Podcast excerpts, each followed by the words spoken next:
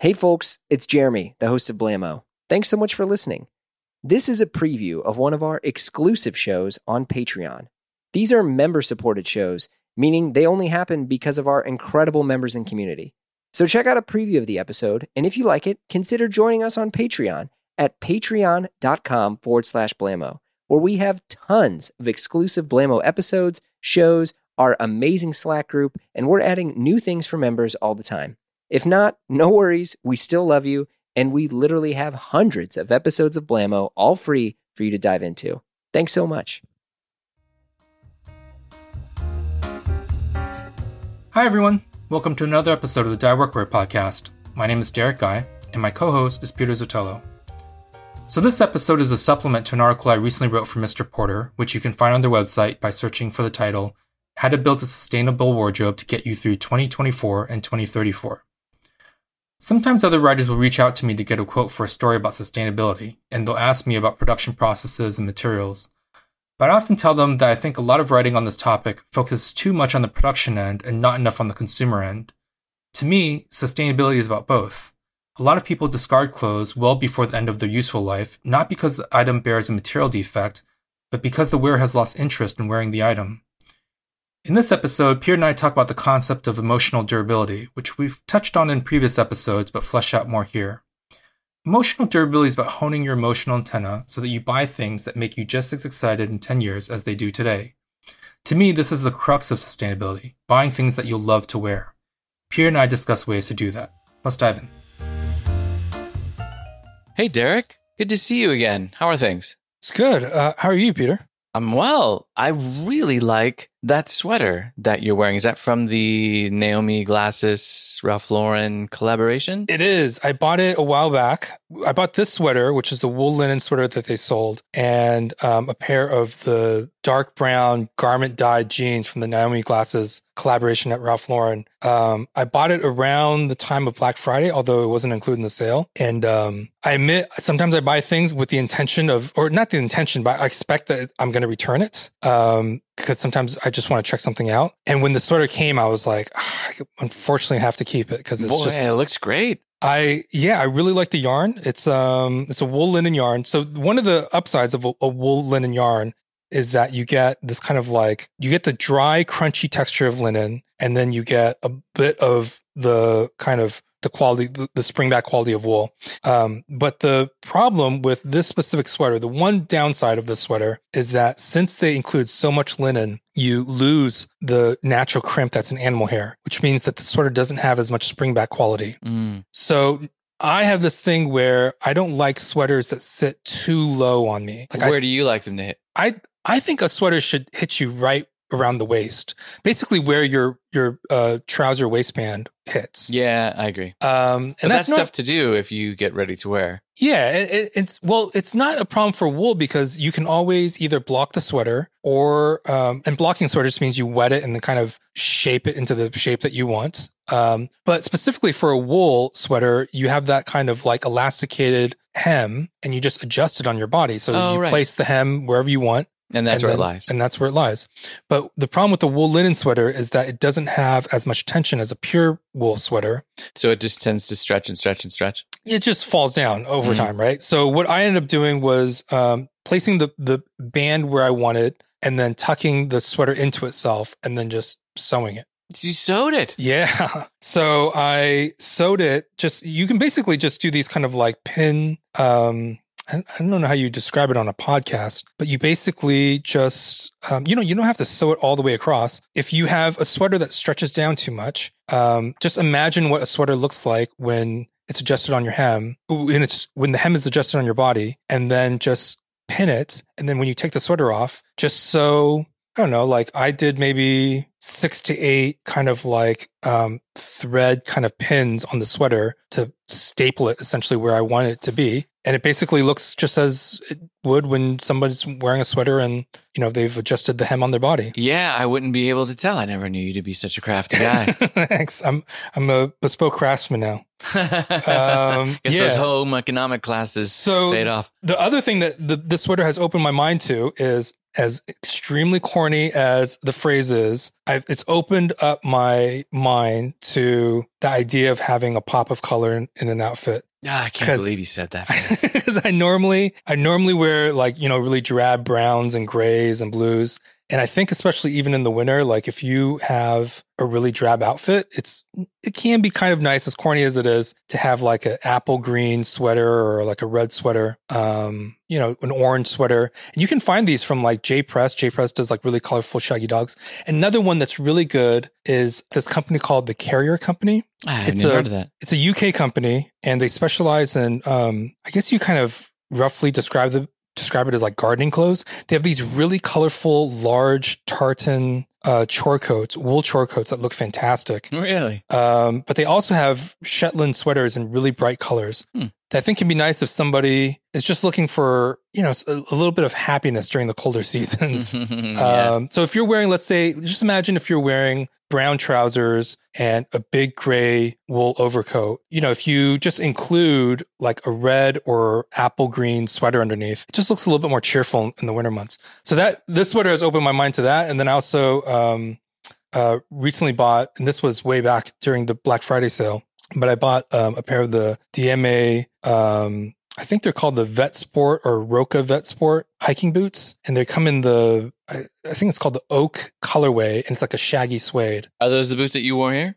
Yeah, Those look really cool. Those are very shaggy. Yeah, I've been in a good way. The the funny thing about these, um, non-native did these shaggy suede boots a while ago, I remember those. and I really really liked them. Um, but I didn't want to deal with like overseas footwear sizing and You're you know, right. Trying to guess your just- size. Yeah, it's just I just figured it was a huge hassle. So I've been looking for shaggy suede shoes, and those were like a great way to incorporate them because it's not full shag. It's just Yeah, like it's the the top whole of boot. It's just the top of the boot. And the funny thing is, is when you wear them and you look down, you feel like you're a bear. You feel like you look like a bear. you feel like a teddy bear because you're you've got these shaggy brown things on your feet. Um, I think they're really fun. um, I, I a few other companies use this suede. I think Truman Boots has used the suede. Viberg may have used the suede, but it's just like a very very shaggy suede. Um, if people look up oak Diemme D I E M M E, they'll probably see it. Um, and yeah, I, I think they're just like it's just like a fun material. it looks good, and Thanks. the sweater does too. Thanks. The pants that you said that you got garment dyed Yeah. brown. Are they moleskin? Are they more of a drier twill? It's like a, it's somewhat sort of like a slightly softer, thicker brushed denim. Okay. It's um, it's not as fuzzy as moleskin, but um, yeah, it's just it's got like a really nice kind of broken in feel, and one of the few jeans that I've put on that I like wearing with sport coats because it's a slightly higher rise and um, just like a straight, very straight, classic leg that I think works easily with tailored sport coats. The problem with saying that is that they're going to be very hard to find at this point. Um, so Sold out, aren't yeah, they? they're sold out. So I hope that Ralph Lauren releases another model in this cut because it'd be a it'd be a great thing to recommend with sport coats. Have you gotten anything recently that you've you've enjoyed? I have. I got a pair of Todd Snyder moleskin carpenter pants in white, hugely impractical, but because they are going to get dirty very soon if they're not dirty already. But they're supremely comfortable and they have a really nice full cut, not like the typical carpenter jeans that you see now, more like the older carpenter jeans that I used to buy when I was an apprentice, just the Carpenter Carhartt jeans. But these are much softer, much more comfortable. Uh, they probably will last equally as long as the Carpenter jeans that I've worn on the job site, but I don't think I'll be wearing them there. I would much rather wear these as I am right now, just inside the house, around town, nothing too crazy. For you know, for a company owned by American Eagle and probably does millions in sales, they do a lot of like interesting niche styles. Because normally, when you're that large of a company, you have to do these kind of very watered down, you know, like slim fit, like flat front chinos because you have to pay rent and you have to, you know, like pay your investors and all that. Because crazy doesn't sell, not always. Yeah, and it's not even like those are those pants aren't even that crazy, but it's just that's not something that you'd expect from a company owned by American Eagle. It's, Right. I'm often impressed by what they do. They Um, have done a lot of things out of the ordinary, nothing too extreme, but these Carpenter jeans are one example. They also did a collaboration, as they normally do each year, with Private White. And they resurrected a style from Private White. Two this past season. One was their great coat or officer's coat, which is amazing, but it came in a green that doesn't really work with my wardrobe, especially because I already have a green great coat from Frank Leder. But they also released a collaboration with them in their Jeep coat, which is really cool. It's a typical Jeep coat. So a Jeep coat for those of Wait, you, that Jeep coat is a collab with Todd Snyder? yeah, Oh wow. yeah, That wait, you could buy that Jeep coat off of Todd Snyder's yes, site? you can, or That's- Private White, either one. That's surprising. It's amazing. It is the warmest jacket I have. And I have Shearlings that are very warm. This one puts them all to shame. I don't know what it is. They line it with a really heavy wool, cotton, polyester, fluffy mix. And then it's also filled with a polyester filling, for lack of a better term.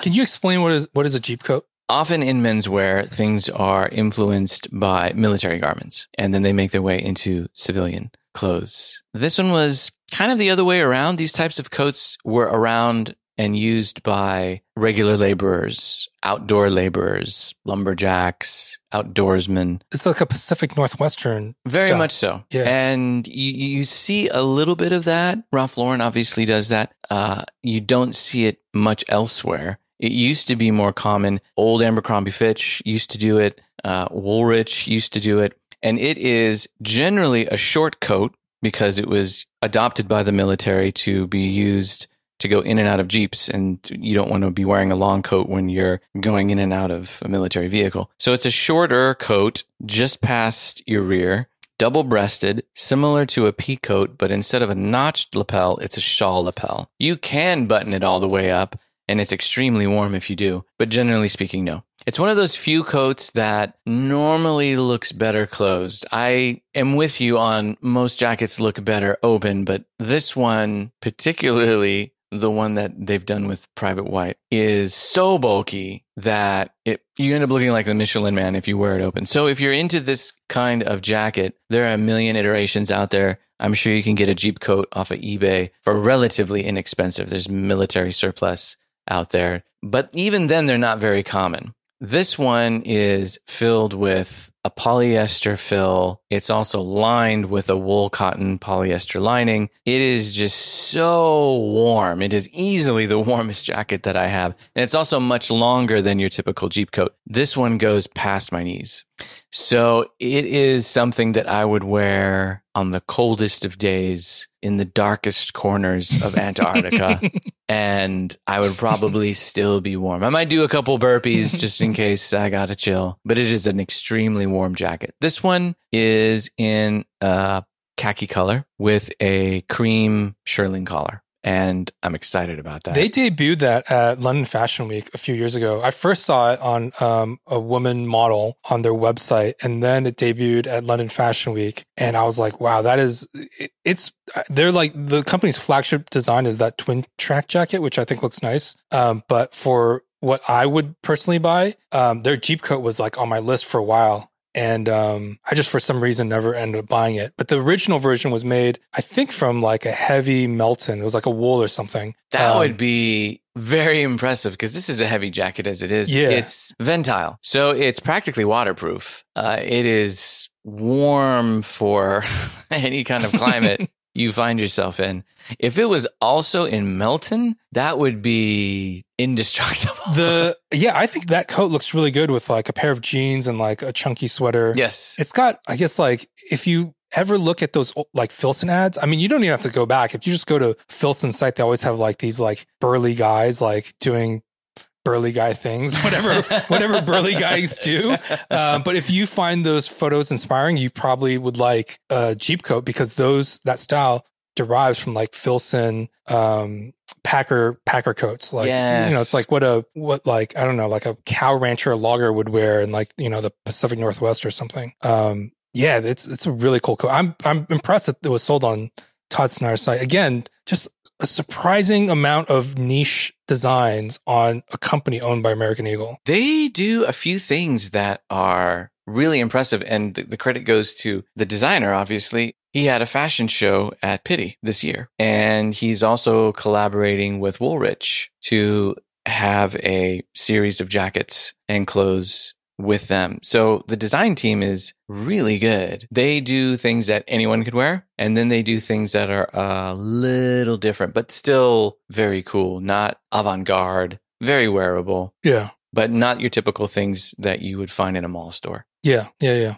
I'm looking forward to seeing how those jeans are broken in. Yeah. Um, yeah. I think part of part of the nice thing about buying certain clothes is that they they kind of age with you. Um, and they end up being something that you enjoy more, you know, over time. Um, they, they become part of your identity and, and your wardrobe. And that's something that you wrote about recently, right? Yeah, I recently wrote something for Mr. Porter. Uh, my editor wanted me to kind of give th- think of like a recap of um, you know like menswear trends in 2023 or whatever, and I kind of was like, I don't know, some I, I sort of, to be honest, sometimes think like a lot of trend writing is made up. Like they'll say like this is happening, and I just don't think that's happening. Like I look outside and I don't see anyone doing that.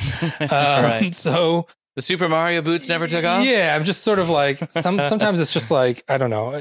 I- don't really want to do trend reporting, um, but I do think that menswear has changed a lot in the last 20 years. So In I told way? I I pitched this to her. I said, well, what if I don't talk about 2023 trends, but I th- talk about how menswear has changed? Where in the early 2000s, a lot of menswear writing was about quality, buying classics, buying timeless things that you could wear forever, and you know, like all the blogs were doing like these factory visits and like breakdowns on how things were made, um, classic designs that your grandpa wore or whatever. Yeah. And then by around 20, tw- uh, I would say 2012, that started to break down and people started to shift more towards designer clothing and streetwear. right. And then now we're at this period where, um, you know, supposedly there are no trends, but you know, there's that's up for debate. But uh, so I, I pitched this to her. I said, well, what if I wrote an article about this idea of emotional durability, which is something I read from a design theorist named John Chapman. Um, and it's this idea that um, more than just the kind of like construction durability that menswear writers were talking about in the early 2000s, there's this idea of emotional durability, which is how how do you relate to an item? How do you do you enjoy using it? Does it have meaning in your life? Is it something that you want to keep around? Um, and so John Chapman was was building on this idea um, by a mid-century um, social theorist named Vance Packard, who wrote a book called The Wastemakers. And so even if most people haven't heard of Vance Packard or The Wastemakers, they've probably heard of the term planned obsolescence. Yes. And and Vance Packard wrote about how um, during the Great Depression, um, economists and you know theorists were coming up with ideas how to get people to spend again. And but by the 1960s, obviously we had you know we had the Great Depression well behind us, and people were just buying a lot of stuff to replace things that they didn't need to replace. And Vance Packard felt that this was, um, he felt that it was immoral because he felt that it was creating a lot of waste. And he talked about different types of op- obsolescence. So one obsolescence is like technological obsolescence. So for example, you could use your smartphone for years and years, but then at some point, even if the smartphone itself works, um, it might not connect to your cellular network. Mm, So right. it's just like you have to replace the phone because it's like technologically it's out of date. But there's another type of obsolescence where um, Vance Packard wrote about how marketers, it's easier to come up with ideas of advancements uh, to sell people on the idea that something is obsolete than come up with technological advancements. So Apple is kind of notorious for this because they'll make very, very small changes and then everyone wants to update, even though your old item works totally fine. right. Um, and so he came up with this these terms of um, I can't remember the, the the other two terms he came up with, but they all kind of fell into this idea of planned obsolescence, where a marketer is trying to sell you on the idea that something is no longer good because of either a small technological improvement that may not even be that big of a deal, or it's just like, you know, it, it comes in a new color and and the old color is not as good anymore. And that's basically like a lot of fashion right? Like a lot of fashion runs on the idea of this obsolescence. look new, don't look like your dad. Yeah, like you know, ten years ago, slim fit. Now it's wide fit. Um, 10 years ago it was like double monks. Now it's whatever. I don't know what the shoe is loafers or whatever. You don't want to look dated. yeah you don't want to look dated. So um, vance packard had, had written on this idea and john chapman wrote um, was building on this idea of emotional durability of how do you get consumers um, he was also writing for designers. He was talking to designers about how do you build something so that um, there is room for a consumer to essentially like grow with the item. So denim is, is, is a really good example. Raw denim is a really good example in the sense that you buy raw denim and if you're into raw denim, then you kind of grow kind of, att- you grow attached to the jeans because you like how they look over time. Um, Yeah, and all the time that you've spent into them. yeah, like the fades are very personalized. Yeah. They've molded to you. They feel like you. So when you know the crotch blows out or the knee blows out, you want to get them repaired. You don't want to throw them away mm, Yeah. and, and buy new ones. You want to save these as long as possible. So John Chapman obviously was not writing about clothes. He was writing about other things, but I was trying to apply his idea of emotional durability, which is kind of th- the concept in the nutshell of emotional durability is how do you Want to hear the rest? Listen to the full episode and many more other exclusive episodes over on our Patreon. Visit patreon.com forward slash blamo to sign up and join the Blam fam. You also get access to our exclusive members only Slack group where we chat about this and a ton of other things. So head over to patreon.com forward slash blamo and we'll see you there.